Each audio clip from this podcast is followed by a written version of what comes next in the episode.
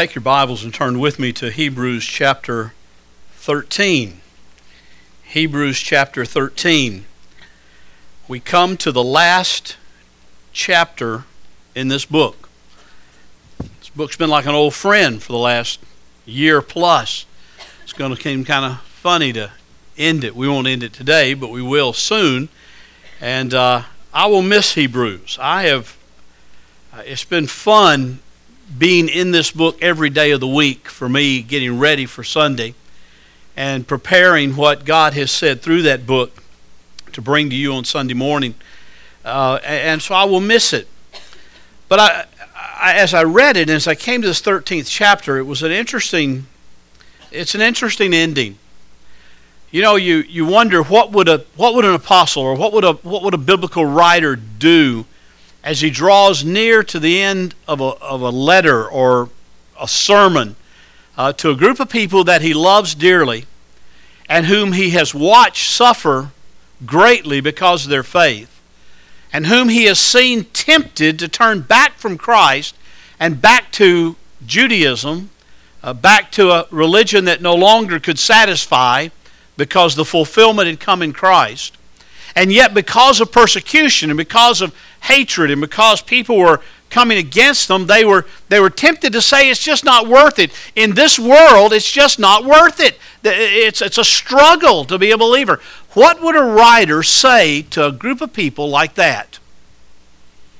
Well, all through this book, he's made it clear that the truth of the whole matter is, is that Jesus Christ is above all that Jesus Christ is greater and higher and more powerful and more worthy of our worship than anything else is. I mean, he's made that clear. That's why I entitled the whole series Christ Above All because the writer is taking that which has passed away in the old covenant and, and, uh, and, and, and shown how in Christ all of that has been fulfilled. So he is the greater of the, uh, between he and Moses, he is the greater. His covenant is greater than Moses' covenant. The grace is greater than the law. And on and on and on, you can see as this writer has done, he has given us a firm theological basis. He's talked deep things.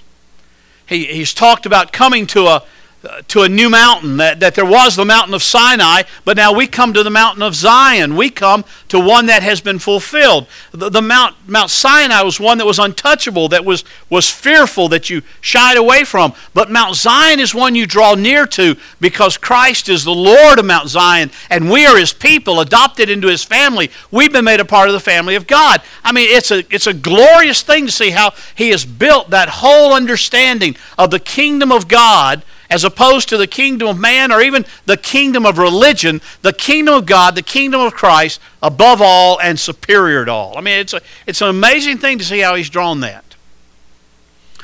In that last chapter we looked at, he got fairly practical when he said in verse in uh, chapter 12 verse 1, he said, you know, lay aside every encumbrance and lay aside every sin that easily entangles us, and let's run with endurance the race that is set before us, fixing our eyes on Jesus, the author and the perfecter of our faith.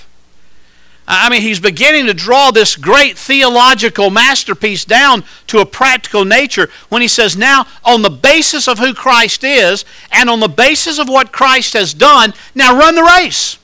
Run with endurance. Run without giving up. Fix your eyes on Christ. Lay aside sin. Lay aside every encumbrance, everything that would, would seem, seem to tangle you up. And he starts into this practical understanding of the gospel working itself out in a man or a woman's life.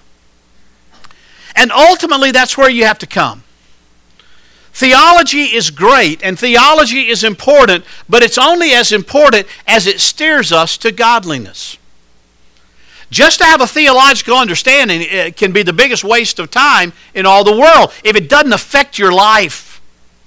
Uh, having a theological understanding can puff up and make you proud if it doesn't bring you to humility before God and brokenness before God and recognizing, God, you have done everything. You are the one that is superior. You are the one that is above all things. I am your servant. I am your doulos. I am your slave because of the gospel. And I joyously receive that title of slave. A title that is anathema in the world, both in the biblical writers' world and in our day. The word slave is a demeaning name. It's a, it's a, it's a, it's a title that says, oh no, we don't ever want to be a slave. But Paul says, I am a slave of Christ Jesus, and that slavery has set me free. Set me free more than anything ever could. And so the writer says, listen, all the theology in the world, if it doesn't, is that if it doesn't humble you in the presence of God, and if it doesn't bring you before Him and say, okay, Lord, work this out in my life, is of no avail. And so he starts in verse 12, uh, chapter 12 by saying, you know, lay aside every encumbrance, lay aside every sin. He's getting practical, but boy, does he get practical in verse 13, chapter 13 in verses 1 through 6, which we're going to look at today, I've entitled the sermon Two Simple Words Live It. Just live it. If you're in Christ, if you're at Mount, uh, Mount Zion instead of Mount Sinai, if God has done a work in your life of grace through Jesus Christ, now just live it.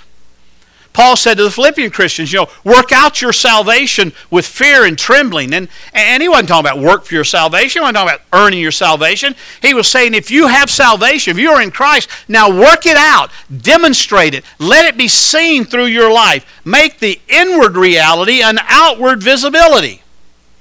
And that's what the writer here is saying. Live it. Just on the basis of what Christ has done, live it. Let it show that there's a changed life there. Show that something different has happened in your life. And if he was if he was getting practical and saying lay aside every encumbrance, uh, he's getting specific in verses one through six of chapter thirteen. The things he's saying in these first six verses are, are basically the same thing he's saying in chapter 12, 1 and 2, but here he, he gets not only practical, he gets specific. Listen to what he says. Starting verse 1. Let love of the brethren continue. Do not neglect to show hospitality to strangers, for by, by this some have entertained angels without knowing it. Remember the prisoners uh, as, as though in prison with them and those who are ill treated, since you yourselves also are in the body. Marriage is to be held in honor among all. And the marriage bed is to be undefiled. For fornicators and adulterers, God will judge.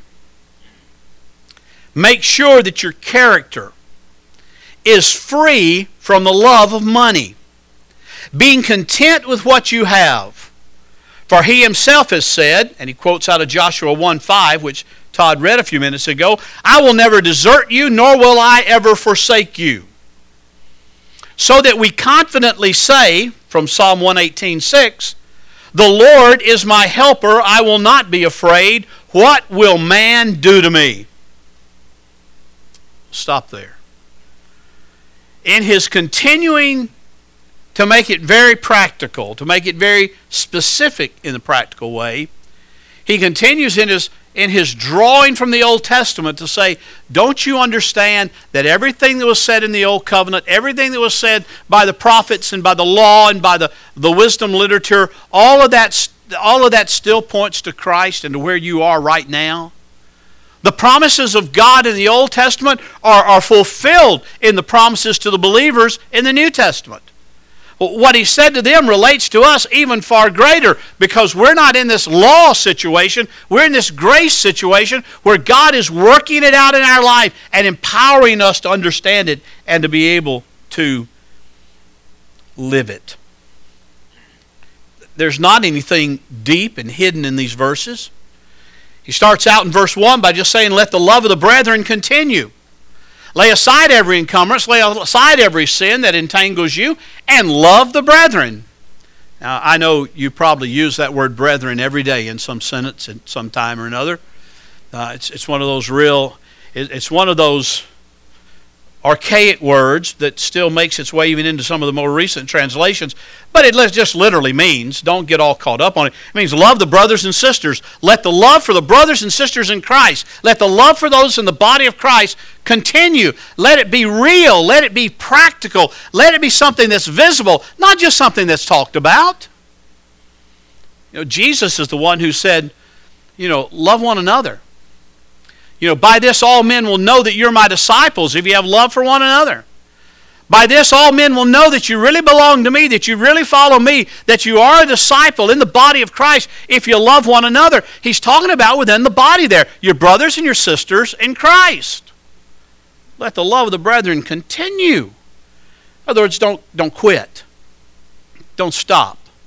Don't, uh, don't make excuses that I'm too busy to be a, Uh, to, to really love one another. You say, well, I, I, can I can be busy and doing thousand other things and still love the brethren. Can you really? Because you see, love here that that the writer is talking about and that Jesus was talking about in John chapter 13, that, that love is not a that is not a, a, a, a mental love. It's not a it's, it's not even an emotional love where you say, Oh, I really feel like I love those people. It's a practical love.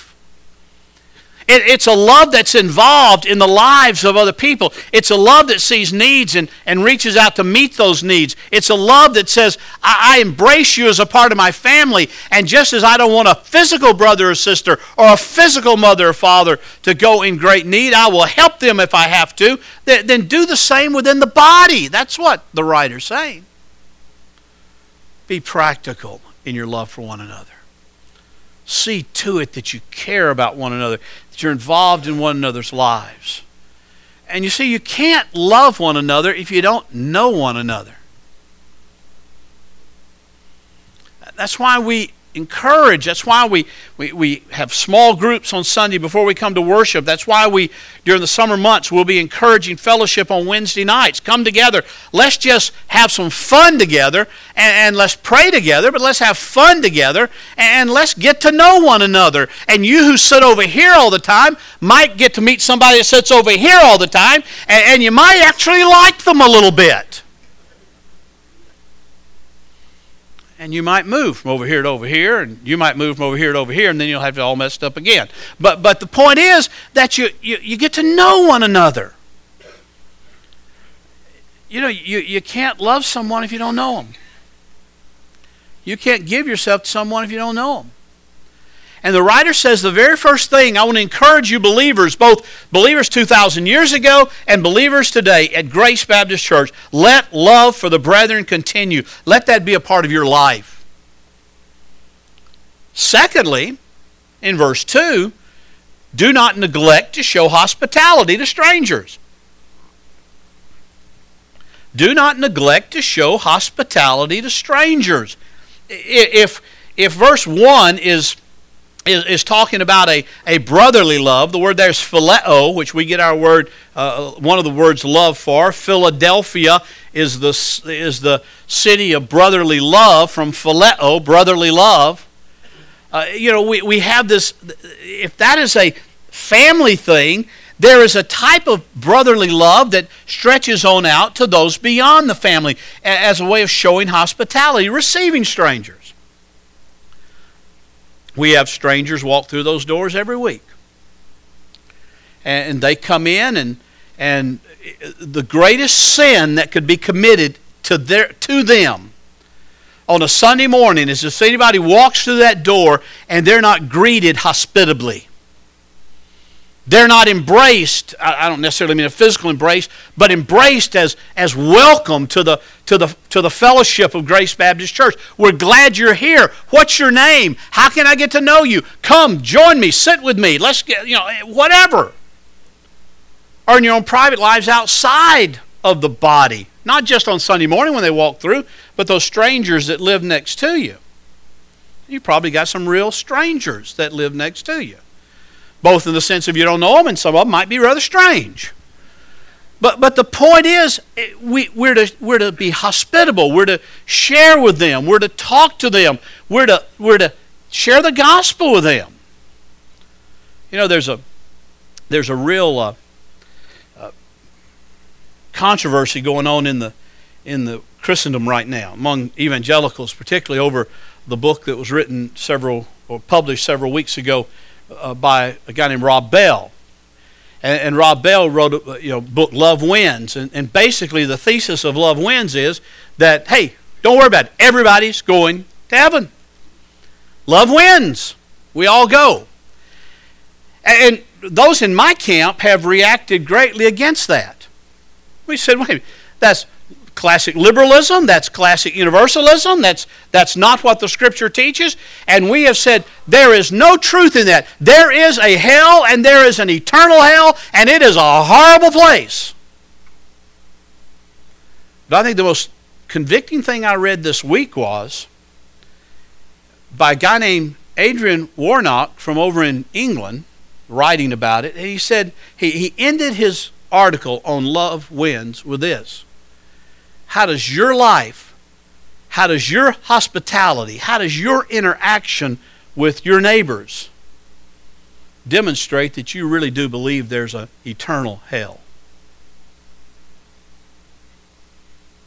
Now, I, I was I was mad at Adrian for saying that, and I was struck by it, and I was convicted by it.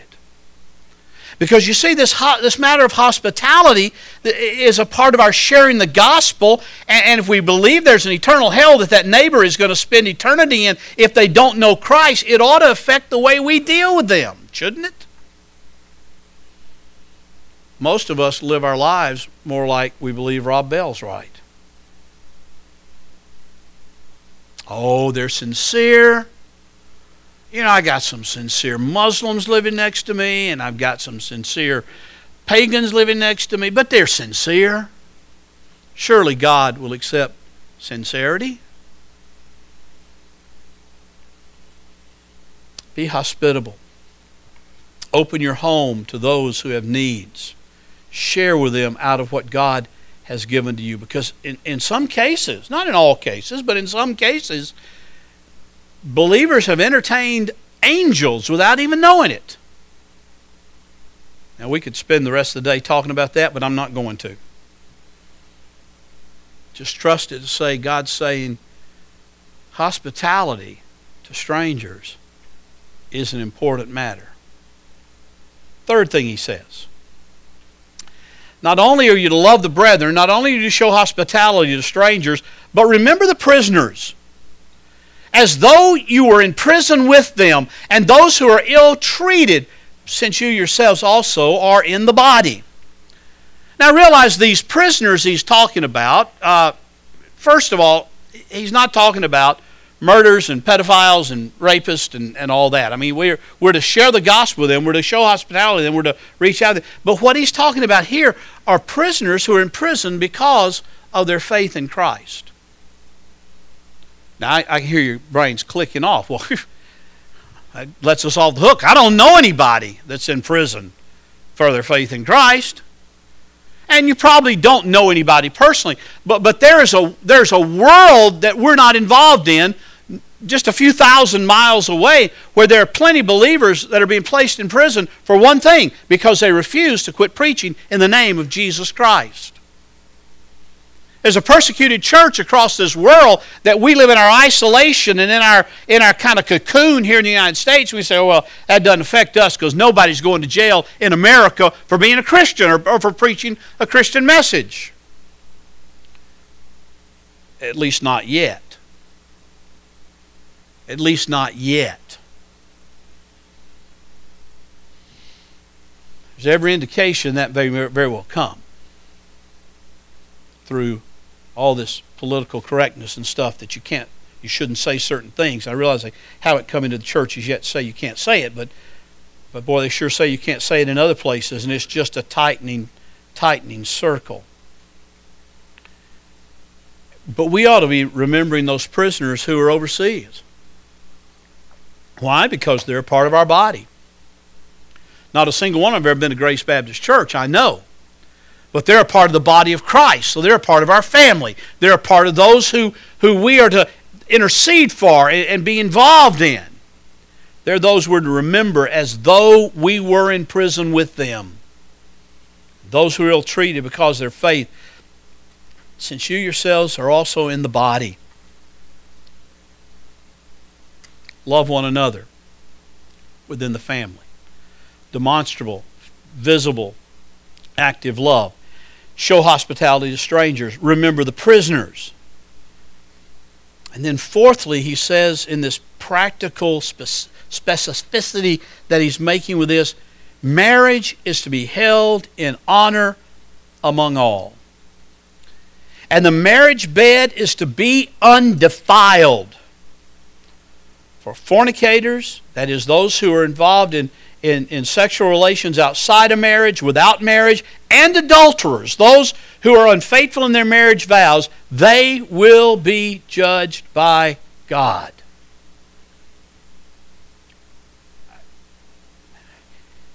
This verse 4 is a very strong statement. You know, marriage is to be held in honor. We live in a day where marriage is not held in honor. Not held in honor. It's not exalted. Matter of fact, uh, the, one of the latest uh, Gallup polls indicated that in the United States, 47% of Americans believe that, actually, wasn't a Gallup, it was a time poll. Time poll 47% of Americans believe that marriage is obsolete. 47%. You say, well, that's not a majority. It's awfully close. But God says marriage is to be held in honor. Marriage is important.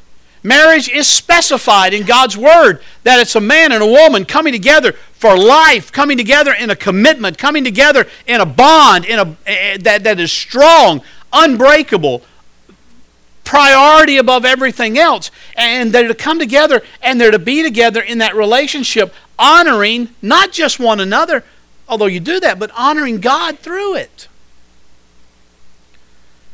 See, we sometimes fail to forget. We talked about this at the marriage retreat uh, last weekend. We sometimes fail to fail to remember that that God created marriage before He created just about anything else as far as institutions go.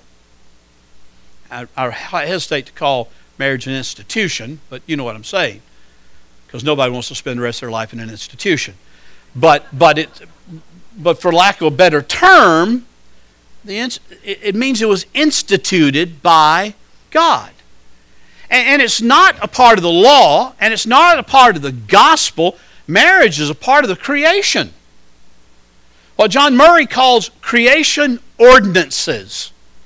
Those things that were derived and, and instituted by God at the creation, and thus they are binding not just for those under the law, the Jews, and not just for those under grace, Christians, but they are binding because they're creation ordinances for the entirety of mankind.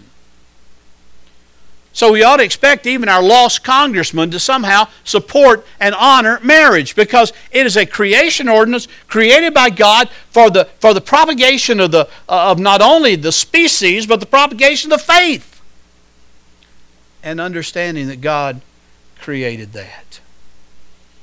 Marriage is to be held in honor among all. And the marriage bed is to be undefiled. The marriage bed is to be undefiled. That is, nobody in the marriage bed that ought not be in the marriage bed. Only two people that ought to be in there. And, and that's, the, that's how it's kept from being defiled. I'm trying to speak in code because we have young people here, I know. But understand that. God takes it very seriously when His purpose and His plan for marriage is defiled.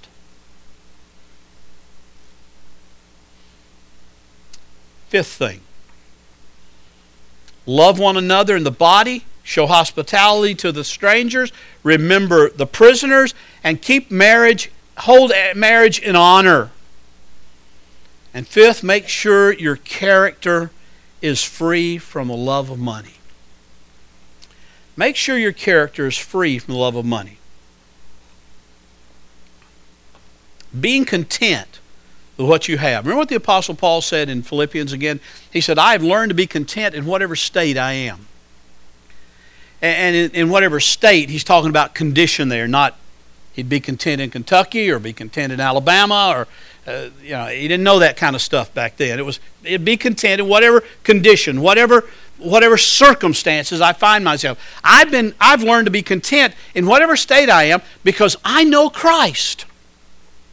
And I know that God has given me something that's greater than money, greater than possessions, greater than anything I can pursue in this world. And, and I'm content with what God has done and is doing in my life. For He Himself said, I'll never desert you or forsake you. I'll never, I'll, I will never forsake you all through the Bible, that phrase is used time and time again as God's promise to His people I'll not desert you, I'll not forsake you, I'll not leave you, I'll not forget you. I mean, over and over and over again, that's the promise that God gives to His people. And so He says, don't, don't get caught up in loving money, don't get caught up in being controlled by, by sex. Do you realize that?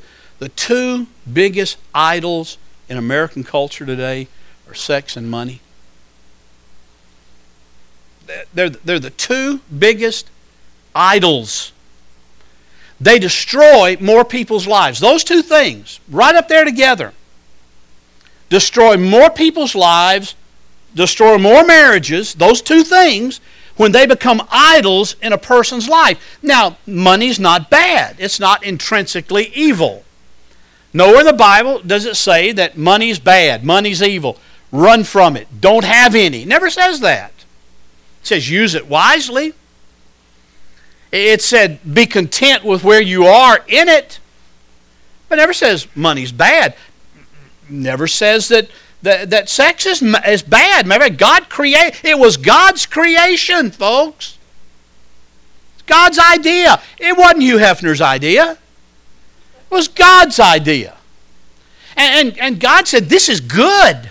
Man and woman together in a relationship, that's good. But let me tell you something. Anything, anytime even a good thing becomes the ultimate thing, it becomes an idol.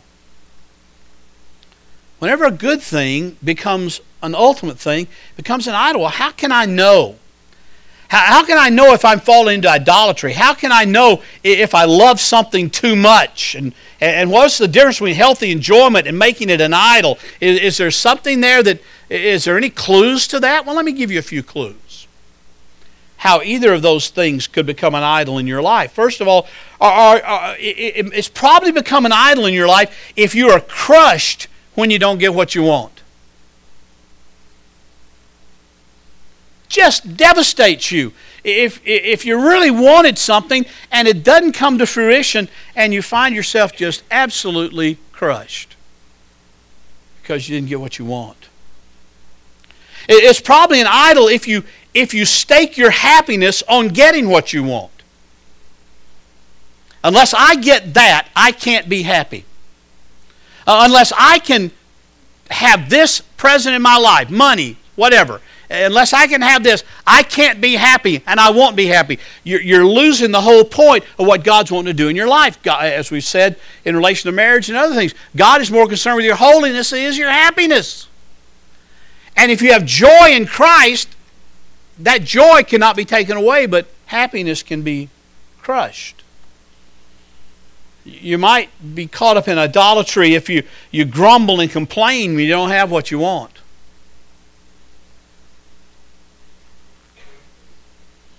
Hmm.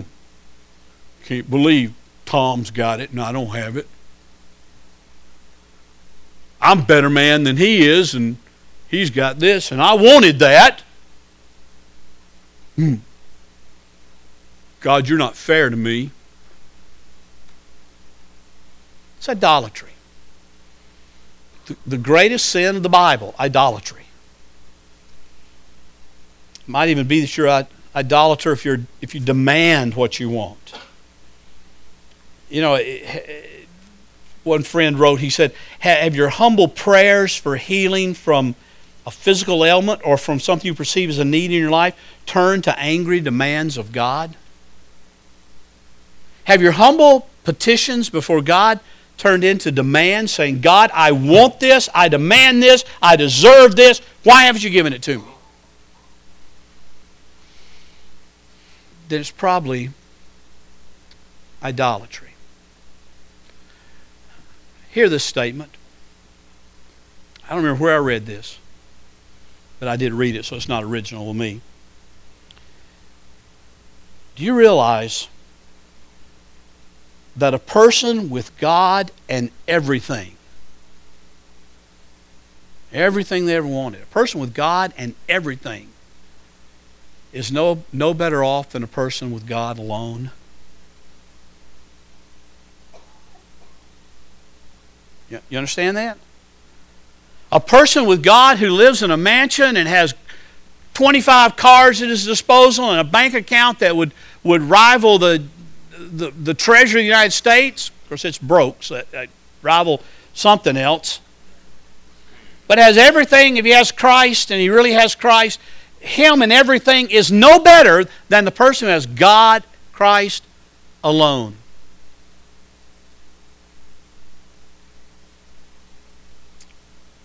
He's probably just facing with more difficulty, more struggles, more struggles for idol- toward idolatry than the one who says, Christ, I have you, and I'll take what you give me. I'll rejoice in what you give me. But as he says here, I will be content with what I have because I have you. He says, listen, in the body of Christ, in the church, in this family, that's an important family. Love one another. Let me challenge you to do this.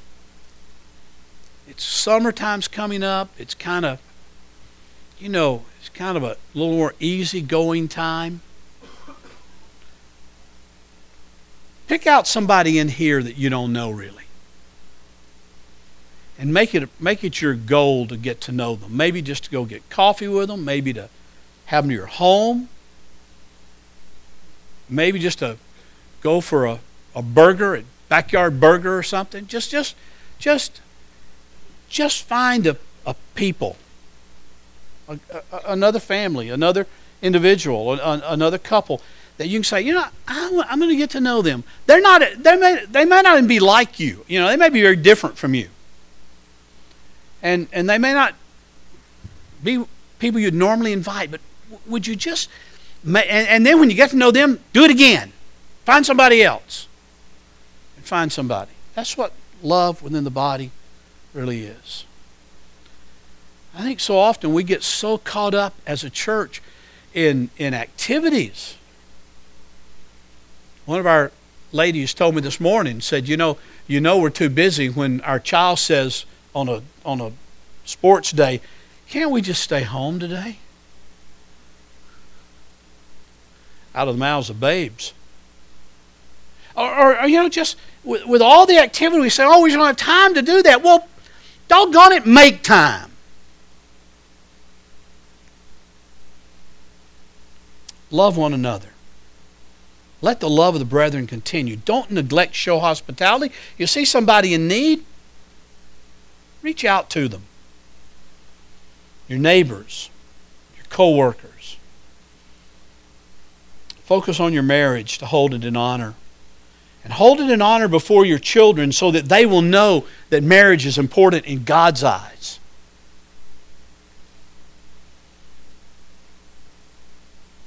Forget this love of money junk.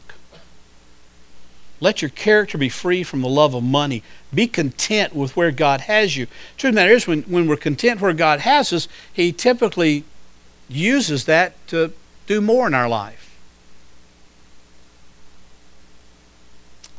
For the Lord is my helper, helper. I will not be afraid. What will man do to me? What a question. I don't think David, when he said that in Psalm 116, meant it to be just rhetorical. What will God do to me? What can man do to me?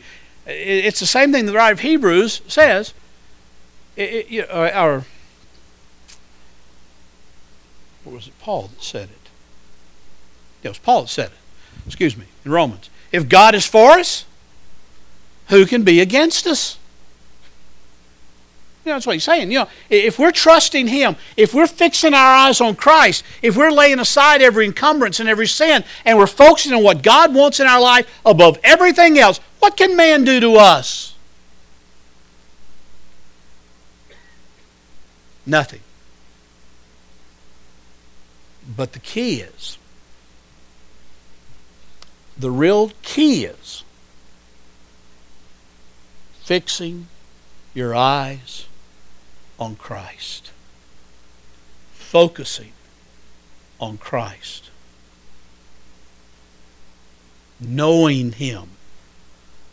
And knowing that He is the author and the finisher and the, the completer of your salvation, of your faith. We don't naturally love the brethren. We don't naturally show hospitality. We don't naturally think about the prisoners because, you know, they must be there for a reason. We don't naturally honor marriage. We don't naturally not love money. All those things we, those are all five things totally counter to our fallenness. It's only when Christ is Lord. It's only when Christ is Master and we are doulos, slave to Him, that those can become a reality in your life. Let's pray.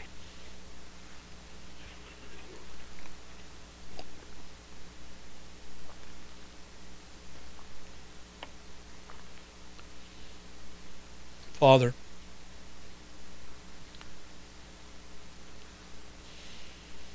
guard us from idols. Protect us, Lord, from letting things become masters of our life and squeeze you aside. Lord, help us live it. Not fake it. Not uh,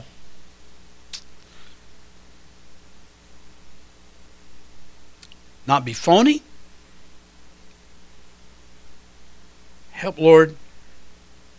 Lord, help you to be real in our lives. And help us live it. Father, I pray for men and women here this morning who don't know you. I pray, Father, your Holy Spirit will move in their life. I pray, Lord, you'll show them that we're not talking about some kind of moralism here. We're not talking about some kind of legalism. This is not uh, five things you got to do to be right with God. No, no, no. These are five things you can't do unless you are right with God. It's not legalism, it's not moralism, it's the gospel. And Lord, I pray that you would invade their lives with the gospel. With your grace, by your Holy Spirit, draw them to Christ. Father, I pray for others that need to profess you publicly. They've trusted you privately. They need to they need to profess you publicly and and then by first testimony, by first uh, commitment, be obedient in baptism. Father, I pray that you draw men and women to yourself right now, and young people. For this is our prayer in Jesus' name. Amen.